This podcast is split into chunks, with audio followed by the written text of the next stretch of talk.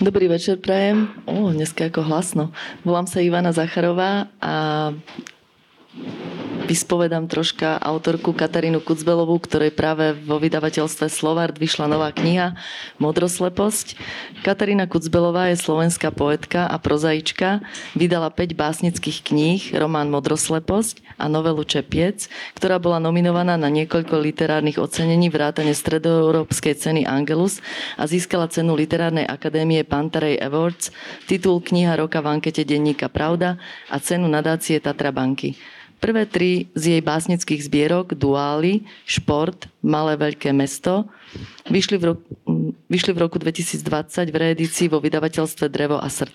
Básnická skladba k Bielej získala cenu Zlatá vlna a cenu Václava Buriana. Jej knihy, predovšetkým novela Čepiec, vyšli v niekoľkých jazykoch a jej básne pravidelne vychádzajú v rôznych zahraničných antológiách.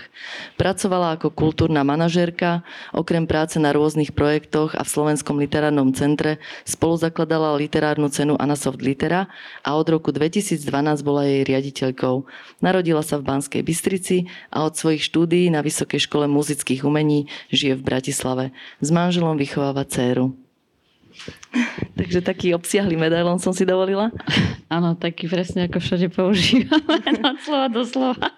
Nevadí, však aby všetci vedeli mm. o úspechoch. Ja som knihu Modroslepos e, čítala vlastne dvakrát, preto, lebo sa mi veľmi páčila a chcela som tam naozaj vychytať všetky tie, tie krásne veci, ktoré ma zaujali a teším sa, že vyšla už konečne je vonku a v Slovátu sa naozaj to vydanie podarilo, veľmi sa mi páči, ako kniha vyzerá. Sedí presne do ruky, taký kabelkový typ, takže môžem si v nej listovať e, každý deň. Témou vašej novej knihy je zotrvávanie na mieste, kde ani nechceme možno byť, alebo ktoré sme si nevybrali. Je o túžbe po slobode, o túžbe prekročiť pomyselné hranice, ktoré nás okliešťujú, o neslobode, aj o starnutí, zabúdaní a v neposlednom rade o umení. Čo bolo inšpiráciou k napísaniu knihy? Ako a kedy vznikol nápad? Vznikalo to postupne a bola to taká reakcia na naše rodinné zo obdobie, keďže mám malú dceru. A e, žili sme veľa pomyselne v prostredí zvierat. A každý, kto má deti, tak vie, že e, od veľmi skorého veku si čítame o zvieratách, chodíme do zoo a pozorujeme e, svet zvierat a cez svet zvierat tie deti učíme veľa o, o svete ľudí. Takže takto postupne uh, som to začala uchopovať, pretože to prišlo zaujímavé aj mne. A tie témy uh, zvierat ma začali tak postupne uh, uh, objavovať, teda nachádzať a začala som si v tom hľadať veľa súvislostí aj, aj s môjim životom. A druhá vec, ktorá by sa dala o tom povedať, je, že keď som začala písať túto knihu, tak to bolo v roku 2020-2021 a čo bolo obdobie, keď sme boli zatvorení vo svojich bytoch a vo svojich prostrediach a um, nachádzala som prepojenia s tým svetom zvierat a s tými zoologickými záhradami aj v tomto smere. Začala som uvažovať o slobode, o tom, čo nás determinuje na tých miestach, kde sa práve nachádzame a tak ďalej príbehu, v príbehu vystupujú dve hlavné postavy. Introvertná rozprávačka a excentrický umelec Molnár. Umenie bolo jeho klietkou, do ktorej sa mohol vždy slobodne schovať a v románe spomínate aj veľa mien rôznych umelcov. Ja som si aj googlila niektoré mená, že či naozaj sú ozajstní. Čo pre vás znamená výtvarné umenie?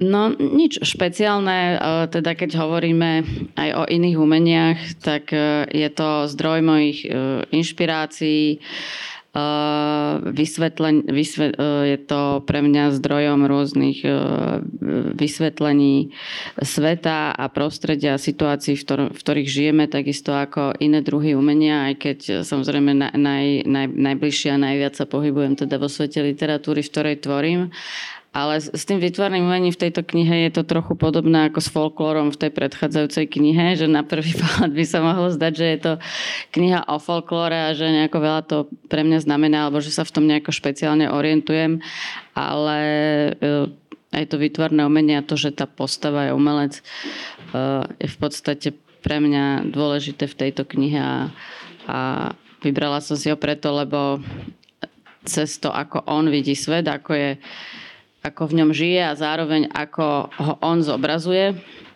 tak som vedela teda veľa ukázať, veľa povedať.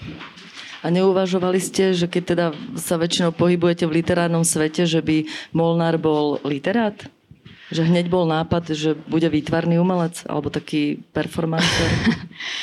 Nie, aj keď e, treba povedať, že Molnár je taký cez, žánr, cez žánrový umelec, že uh, že ne, nedá sa povedať, že jeho poloha, poloha je vyslovene vo vytvornom umení, že prekračuje hranice aj on, takže čiastočne, čiastočne má e, dosť spoločné aj s literátmi, že tam, má tam aj takú literárnu polohu trochu.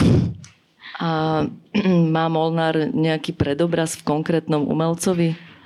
No, tak to je taká veľmi vtipná vec. ohľadom tejto knihy, že v podstate od samého začiatku všetci, e, ktorí s tou knihou priamo súvisia, a teda od redaktorov, od Mirky Velovej, Zuzky Šeršeňovej a teda ja sa s tým stretávam. Je to veľmi vtipné. Všetci, si, e, všetci dostávame rôzne formy priamých alebo nepriamých otázok, že kto je vlastne Molnár. A dneska mi volala Zuzka Šeršeňová, že nemôže prísť, lebo je chorá, ako veľa ľudí. A hneď mi referovala, že ďalší traja ľudia ako veľmi ktorí si medzičasom prečítali tú knihu, tak, tak vyzvedali teda, že kto Molnár je a že sú rôzne dohady a tak ďalej. Uh, ja takisto sa veľmi bavím, aké rôzne spôsoby vyzvedania priame, nepriame existujú, že kto je vlastne Molnár. Ale je to, súvisí to s veľa vecami. Jednak s tým, že uh, moja prvá prozaická kniha bola dokumentárna, že, že postavy v tej knihe reálne existovali. Uh, bola takisto písaná v prvej osobe v podstate veľmi podobným spôsobom, ako je písaná táto. Ale táto kniha je naozaj že čistá fikcia. A zároveň to ešte môže súvisieť s tým, že e, ten Molnár naozaj má aj svoje, svoje dielo, že je svojím spôsobom zobrazený, že naozaj že komplexne, že nikoho by nenapadlo, že ja som teda vymyslela aj jeho teda umelecké dielo do veľkej miery. Ja som si tie diela aj googlila, nejako som skúšala, že či také niečo naozaj sa kedy si udialo za, za socializmu, ale nič som nenašla. No a potom ešte, tá, ešte ďalšia vec je, že v skutočnosti v prítomnosti vzniká dosť veľa kníh, ktoré majú takýto, takéto bulvárne pozadie. Že veľa autorov autorov aj kalkuluje e, s tým, že napíšu nejaký príbeh, ktorý nie je rozpovedateľný, ale v skutočnosti veľmi presne kopíruje nejaký, nejaké príbehy.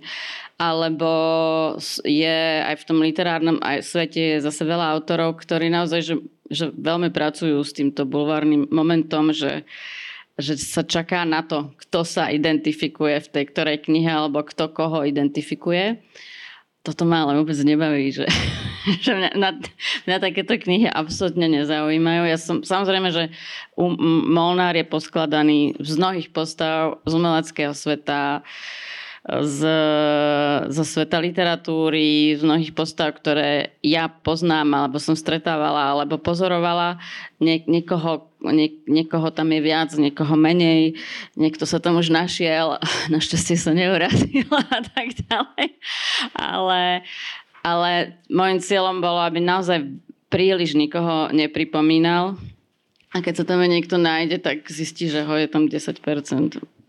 Viac asi nie.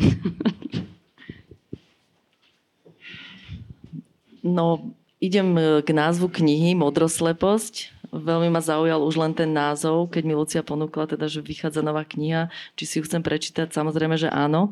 A v knihe píšete o tom, že hypotéza o modrosleposti Grékov vznikla v 19. storočí a opierala sa o to, že v Iliade a Odiseji nie je nikde spomenutý jednoznačný pojem modrosti alebo modrej farby. Viete nám o tom povedať viac? No, viem len to, čo som sa ja dočítala a použila som to v tej knihe ako jeden z motívov modrej farby, ako nejaký iniciačný moment uh, uh, toho Molnára. Uh, ale prečo ma to zaujalo? Zaujalo, to, zaujalo ma to jednak ako fakt, že je možné, že niečo, čo je úplne samozrejme uh, nevnímame, že, že niektoré kultúry proste používali v minulosti koleso, niektoré nie a nakoniec skončili veľmi podobne. A, alebo ďalšia vec, je, ktorá ma na tom zaujíma, je, že sú rôzne a existovali rôzne teórie, e, ktoré interpretovali náš svet vedecké alebo, alebo iné a boli nahradené inými, že zaujala ma tá pominuteľnosť toho, to vedomie, že čo teraz žijeme a to, akým spôsobom, akú paradigmu teraz nejako prežívame, sa môže aj, nie že sa môže, ale iste sa aj kompletne zmení o pár rokov. Takže preto som pracovala s tým názvom aj s tým motivom modrosleposti v tej knihe. Molnár je pre mňa stelesnením túžob a takých neopodstatnených strachov mnohých Čechoslovákov. E, pre tých, ktorí nečítali knihu, tak e, sa určitá časť, vlastne v spomienkach sa vraciame do obdobia socializmu. No a on sa po páde režimu dokonca bál, ani nešiel pozrieť na to vysnívané Azorové pobrežie, lebo sa bál, že tú modrú neuvidí. Takže je, je on takou zmeskou toho strachu tých Čechoslovákov kedysi? No, ja by som to asi neohraničila na Čechoslovákov.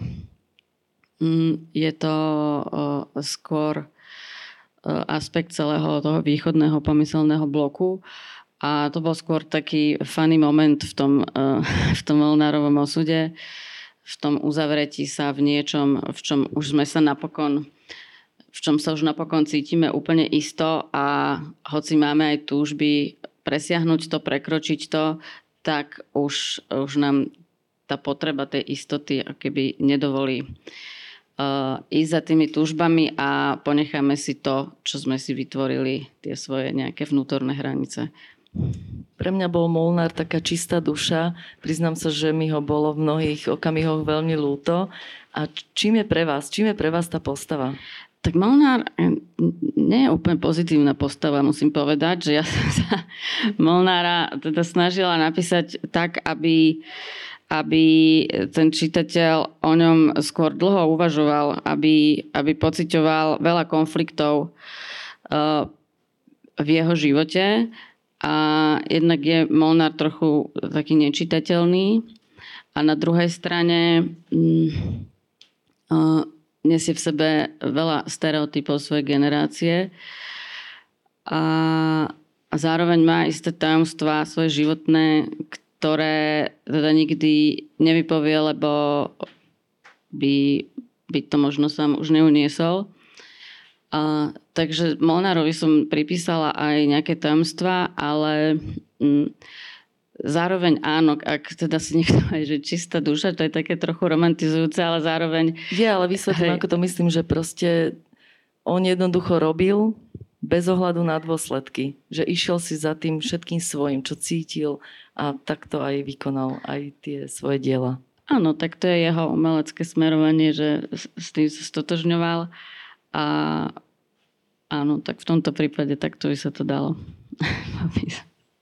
Jedna z Molnárových aktivít je vlastne taká, že on pracuje so zničením vlastného diela a mne pri čítaní napadla taká myšlienka, že vlastne aj spisovatelia ponúkajú svoje diela čitateľom, ktorých môžu aj zničiť. Áno, spisovateľ napíše, myslí si, že napísal som toto a toto a čitateľ to prečíta úplne inak. Ten tak, ten tak, ten tak a vlastne každý čitateľ si odnáša to svoje. A môže sa to aj diametrálne líšiť od toho, čo vlastne tým myslel autor. Súhlasíte s tým? Stretávate sa pri rozhovoroch o svojej knihe, že ale toto som tam vôbec nenapísala. To až tak nie. Uh, mám skúsenosti s knihou Čepiec, uh, že skutočne mnoho ľudí čítali rôzne knihy. Niekto to čítal ako knihu naozaj o ľudovom umení, niekto to čítal ako môj príbeh, niekto to čítal ako, ako, ako reportáž, niekto ako cestopis. Pre každého tam vyskočilo, pre každého tam vyskočil nejaký motív, pretože sa s nejakým motívom silnejšie stotožňoval. Niektorí ľudia nachádzali mnohé prí, príbehy vo svojej rodine, vo svojich životných skúsenostiach ale nemôžem povedať, že nič z toho som tam nedala, že nič s tým som nepočítala.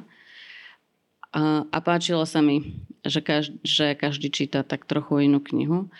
Pri poézii je to ešte iné, pretože uh, poézia je ešte širšie pole a tam sa to dokonca aj pýta, aby, aby tie interpretácie boli rôzne. A Zároveň ja to sama zažívam pri poezii, že dokonca inak čítam básnické knihy, keď ich čítam opakovane v rôznom čase, pretože práve s touto voľnou interpretáciou a s touto interakciou, s touto väčšou interakciou čitateľa poézia pracuje. A, no a pri, pri tej modrosleposti, pri tom Molnárovi, tak uvidíme, no ešte sme iba na začiatku. Ale zatiaľ naozaj prevažuje to pátranie, že kto je ten molnár. je poskladaný z mnohých, takže to už áno, už sme si to, no. povedali, sme si to vysvetlili.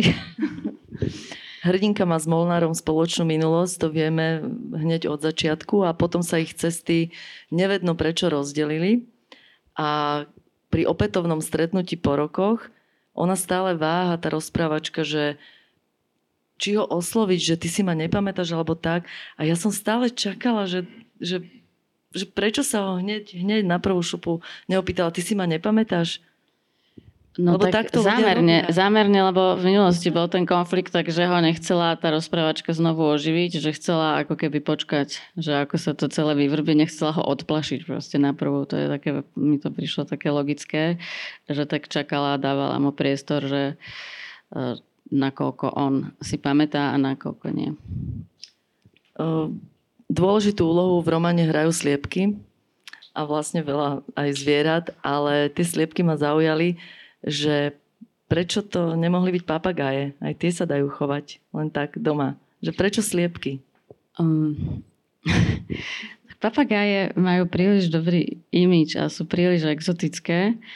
Ja som práve sa snažila cez tú postavu Molnára hľadať exotiku v tých sliepkach, jednak, jednak v tých plamenách, že keď som sa do toho zahlbila, tak som bola nadšená, aké, aké rôzne teda plemená sliepok existujú. A, a aké sú nádherné. A zároveň, keď ideme hlbšie do, do sveta sliepok, tak, a skúmame ich, aké, ako sa správajú, aké a tak ďalej, tak e, ja som vás sama prekvapená, aké sú to pozoruhodné bytosti.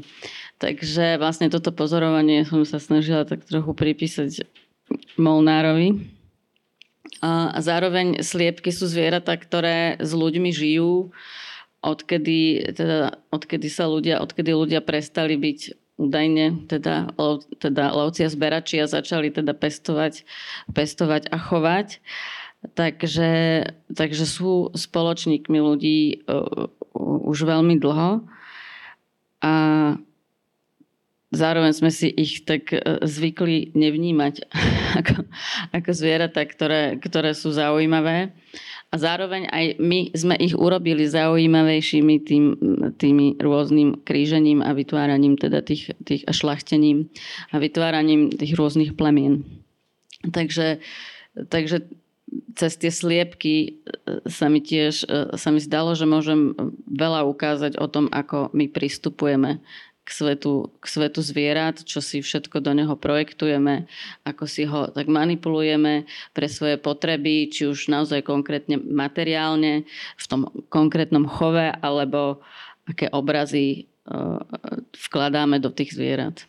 Zároveň ešte sliepka, teda vieme, že je teda dehonestujúce pomenovanie žien, tak aj táto rovina tam v tejto knihe je.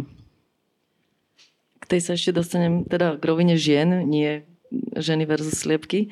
Ale ešte sa chcem opýtať, e, táto kniha vlastne doba socialistická by sa nezaobišla možno bez 68., aby aspoň to nebolo spomenuté, keďže sa to odohráva v tom období. A viem, že jasné, vieme o tom veľa a tak ďalej, ale zaujíma ma celkom, že či, či čerpáte aj zo, zo skúsenosti alebo z rozprávania svojich predkov, že to zažili a tak. Sú tam také konkrétne situácie aj opísané? Je tam 68. v Bratislave, sú tam také konkrétne mená aj situácie.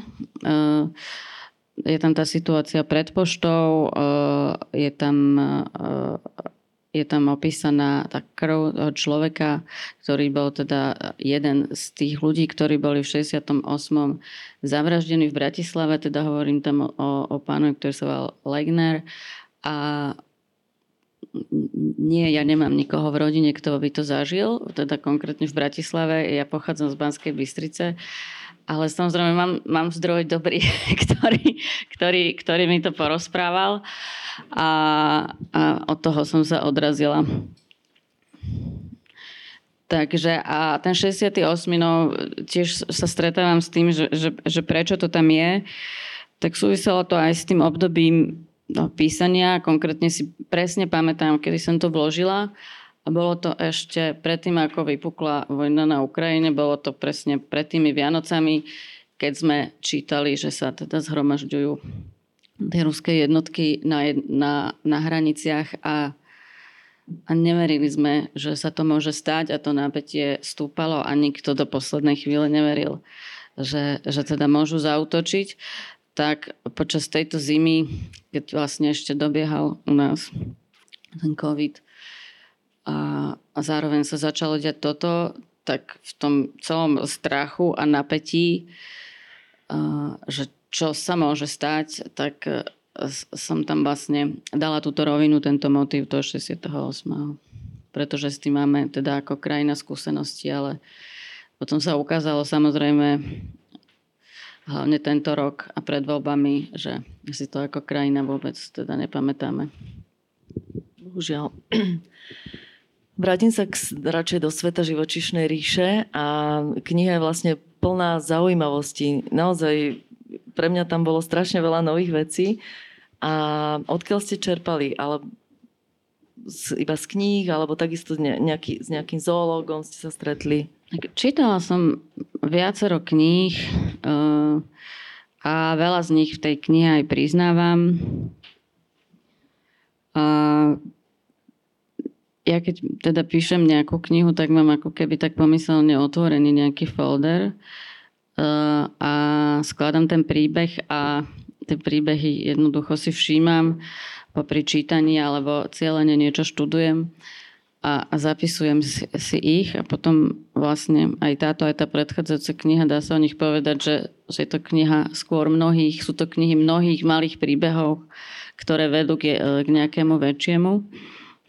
Takže aj v tomto prípade to tak bolo, proste už keď som mala tú tému rozpracovanú, tie postavy som začala skladať, tak, tak tie, tie drobné veci z tej zvieracej ríše, tie projekcie ľudí, tie konfrontácie rôzne v histórii so zvieratami, ktoré máme, tak e, som si teda zapisovala.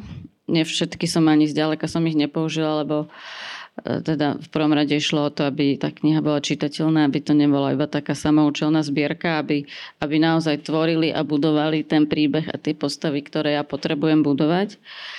A a potom sa mi stáva, aj teraz to ešte stále mám, že, že ešte aj po dopísaní tej knihy, tak ten folder nemám úplne uzavretý. Pri Čepci to bolo veľmi podobné a tie príbehy a tie situácie a tie rôzne veci, ktoré sa mi zdajú použiteľné do tej knihy, prichádzajú ďalej a už je, už je neskoro, už sa to nedá.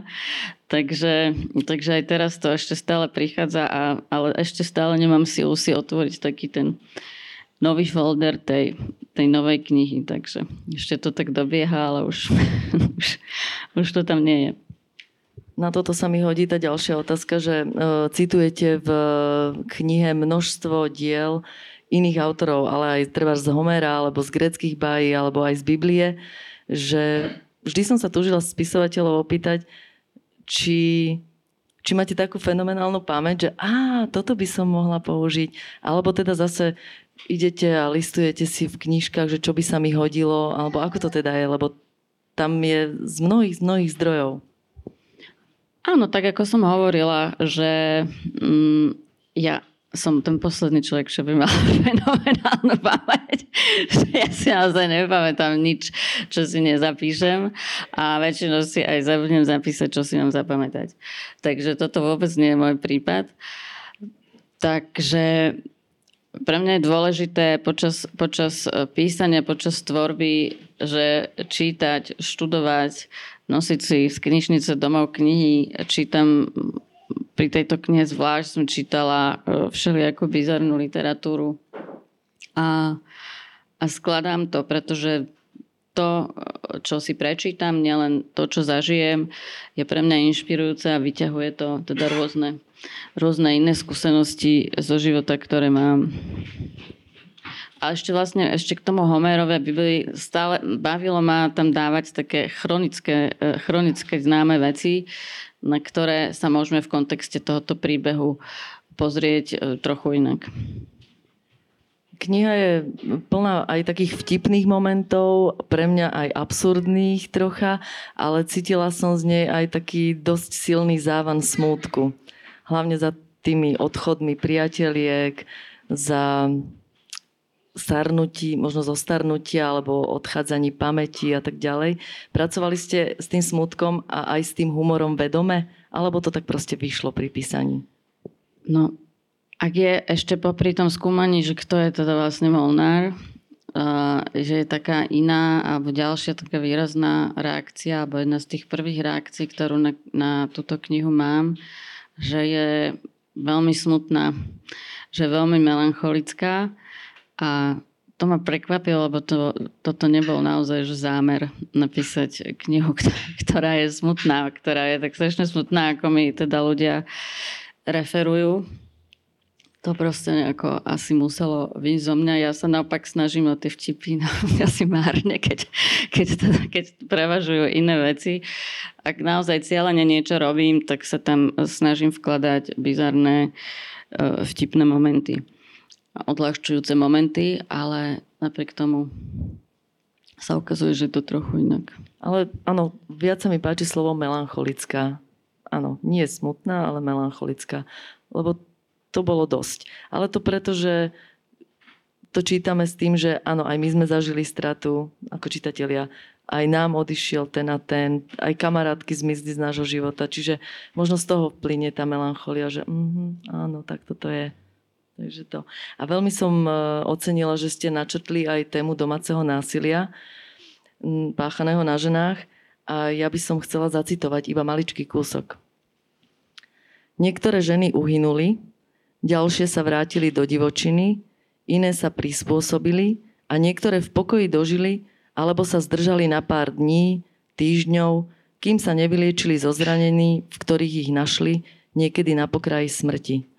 Naša spoločnosť, mám pocit, že stále bagatelizuje túto tému a zatvárame oči pred násilím. Ozývame sa žiaľ až vtedy, keď je, to, keď je neskoro a stane sa niečo, dávajú v správach a povieme si, že kde boli susedia. No kde boli za zavretými dverami a zatvárali tie oči.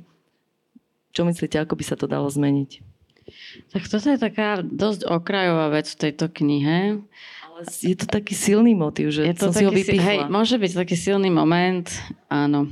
Keď, eh, keď sa bavíme o, o tom stereotypnom nejakom, o tých stereotypných polohách tejto postavy, ktoré, ktoré nejako prevažujú z minulosti o, o tom vnímaní žien. Ako v tejto knihe sa nedeje žiadne násilie na ženách, musím teda upozorniť, ale áno, ako prebehne to tam, v tom presne tak, ako ste, ako, ako ste to prečítali.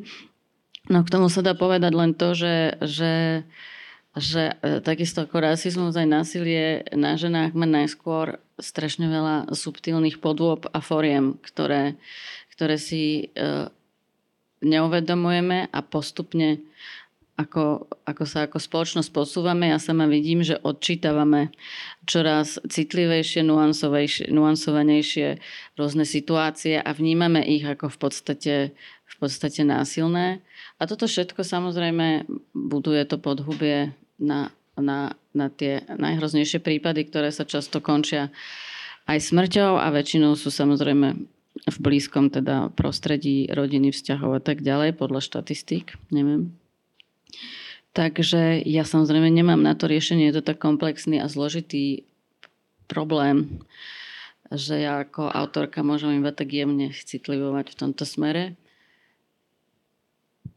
Takže to je jediné, čo môžem k tomu povedať. Tých dôležitých tém je vo vašej knihe veľa a zaujímavých samozrejme spomeniem napríklad aj okrajovo, áno, zase sa tam nekoná žiadny náboženský fanatizmus, ale je tam spomenutý, je to tam aj ekológia, ktorá vyčneva najviac. Tá kniha má veľký, pre mňa mala veľký ekologický náboj. A Molnár je vlastne taký fatalista, ktorý hovorí, že ľudstvo je odsudené na zánik. A asi má aj v niečom pravdu, čo myslíte? Ja neviem, ja, ja, by, ja to až tak nevidím, ako Molnár, pravdu povediac. Vy ste ho napísali. ale áno, ale e, ne, nemôžu byť všetky postavy 100%, 100% kopiou mňa. E, autor musí byť schopný napísať aj postavy, s ktorými sa vôbec nestotožňuje. Ja, a ja, mám, ja to vidím, ja to nevidím až takto. Ja stále verím na, na nejakú adaptáciu človeka aj, aj v tých rôznych klimatických zmenách, ktoré nás čakajú a na nejaké prežitie v istej podobe, ale naozaj sa ma môžete opýtať o týždeň, či to stále vidím takto. Ale teda ja nie som ten človek, ktorý teda si dá do titulku. Minule som to zachytila, myslím, to urobil režisér Barabáš že, ktorý, ktorý, ktorý proste takto vyhlási šokujúco, že áno, ako ľudstvo vyhynieme. Nevidím v tom zmysel ako v, takomto, v takýchto vyhláseniach. A, a tá adaptácia je stále možná v rôznych kultúrach v minulosti. Sme videli, teda nie sme videli, ale Rôzni antropológovia vyskúmali, že sú rôzne pre nás dnes nepredstaviteľné formy e, prispôsobenia sa rôznym klimatickým e, alebo spoločenským situáciám. A je to podľa mňa možné aj, aj v budúcnosti. Určite áno, teda budeme dúfať aspoň. Niektoré kapitoly v knihe sú vlastne ako také samostatné eseje. Ja som si ich čítala aj opakovane a Mali ste ich napísané už predtým, alebo ste ich písali počas e, písania knihy, alebo nejak dodatočne ešte, že toto ma zaujalo, tak to tam dám, lebo boli veľmi zaujímavé a obstáli by ako samostatné texty, hoci kde inde. No ja si to až tak nepamätám, lebo tá kniha e, vznikala dosť dlho, dlhšie ako tá predchádzajúca, nejaké 3-4 roky. A ja vždy knihy píšem po kuskoch a, potom, a postupne ich skladám. Takže nemôžem povedať, že, že nejaké tie eseistické texty alebo tie texty, ktoré priamo netvoria príbeh, vytvorili na začiatku nejakú tézu alebo niečo na základe ktorej som niečo domýšľala. Skladala som to postupne a postupne som to prepisovala, čiže naozaj už neviem, že čo, ako to vznikalo, pravdu povediať. Ešte by som raz zacitovala z vašej knihy Molnárove slova.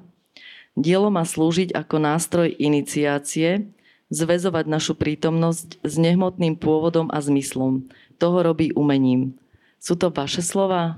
Nie, sú to chalupeckého slova, ktoré, ktoré Molnár cituje, pretože ako generácia umelcov, do ktorej by mohol teoreticky patriť Molnár, teda chalupeckému e, e, zhlížela, dovážila si, keď sa chalupecký nimi zaoberal, špeciálne e, slovenskí umelci.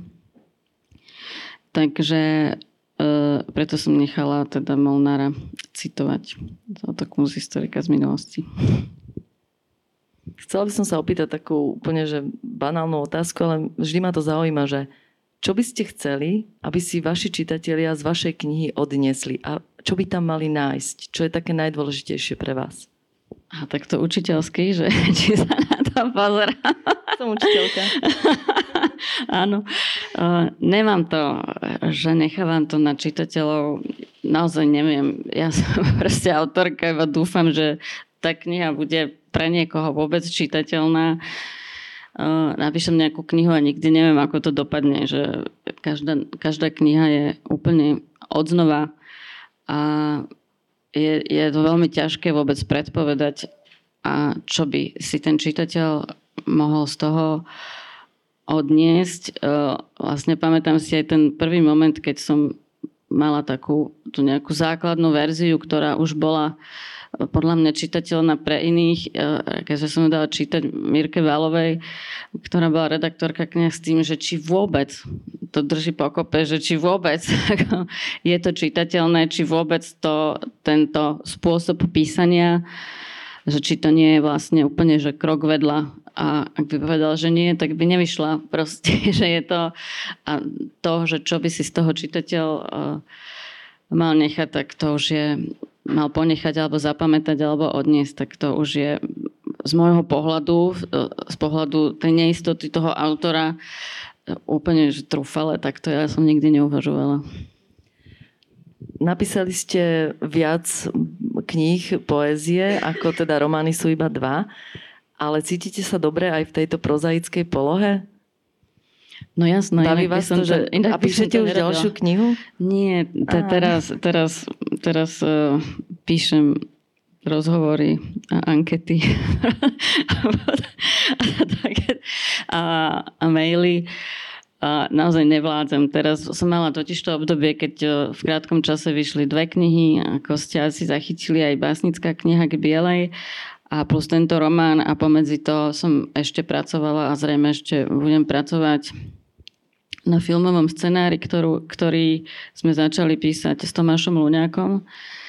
A čiže som celkom ako, že mám, že dosť veľa som písala, takže som vlastne aj stopla nejaké iné aktivity a, a čakám, kedy sa mi zase bude chcieť nejako výraznejšie písať a neviem, kedy to bude.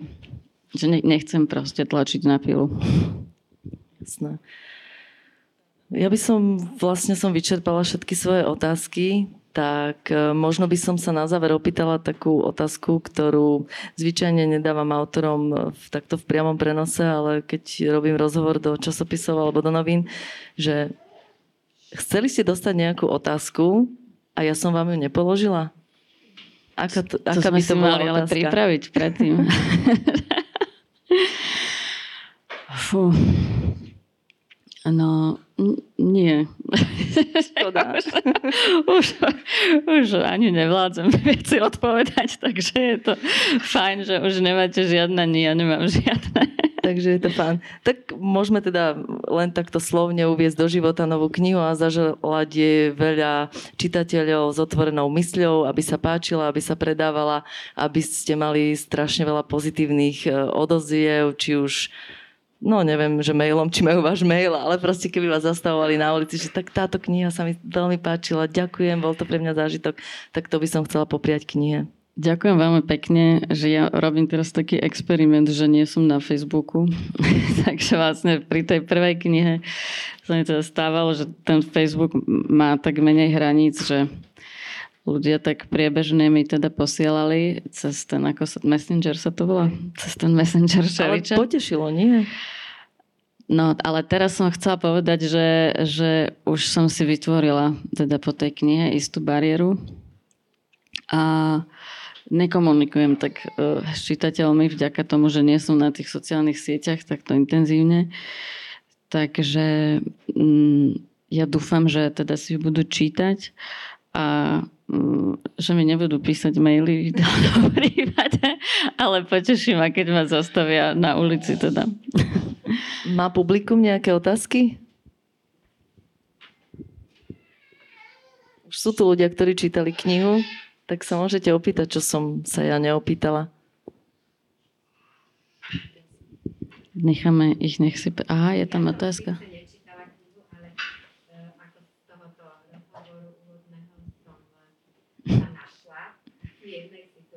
toho Molnára, ako on sa bal ísť k Azurovému pobrežiu, tak ja som sa po 89. dlho bála napríklad do Viedne. Ja som to odkladala, odkladala, stále odkladala. Moje deti už chodili proste tam na tie výlety a tak. A ja proste až po nejakom pol roku som sa, proste som mala taký strach z toho šoku, teda takého nejakého proste šoku, takže som sa našla na trošku. A môžem sa opýtať, že čo ste sa báli v tej Viedni? No toho bohatstva, toho, tej slobody, a proste tej okázalosti a že som sa tam v živote nemohla dostať spoza tej železnej opony, tak tiež som sa bála, že sa mi tam niečo stane, alebo proste, že to keďže som nečítala tie Molnárové pocity a tak, proste tak e, ja to môžem hovoriť len tie moje ako strachy, že ja som to strašne a aj som e, mala chuť, že s tými mojimi deťmi tam pôjdem, že prečo tam nejdem a napriek tomu som to stále odkladala a neviem ani vysvetliť tú úzkosť nejakú proste. Um, proste som to stále odkladala a nechcela som tam ísť. A potom som tam teraz vybrala s doprovodom, nie sama, a proste už potom som tam išla aj viac. Ale ako ten prvýkrát som strašne Ďakujem, to, to ma teší, že som sa úplne netrafila mimo, aj keď s tým nemám žiadnu osobnú skúsenosť. Ono možno veľa ľudí malo také pocity, lebo z, za socializmu živili ten strach, áno, všetko zlé, čo na, na západe čaká na ľudí a tak, tak možno, možno z toho pramenili tie pocity strachu. Mám ešte teda jednu skúsenosť ja, že keď sme mali na Novotvare debatu o tejto knihe, tak, e, tak môj kamarát Vladko Zboroň z tej debaty zase povedal, že on sa našiel v tom rozprávaní, že on je vlastne ten Molnár.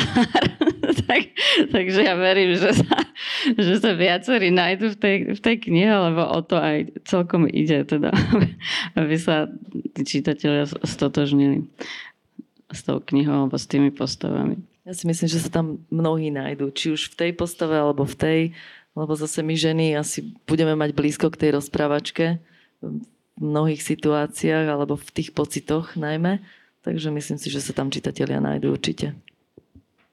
Dúfam ja teda. tam našla aspoň ako menovkyňa. Áno. Tých Ivaniek je tam sedem, tuším. Už a ešte dosť, sestra. Dosť Ivan tam je. Tak ďakujeme pekne za pozornosť a ja ďakujem za príjemnú debatu a teda nech sa kniha dobre číta. Ďakujem, že ste prišli a ďakujem.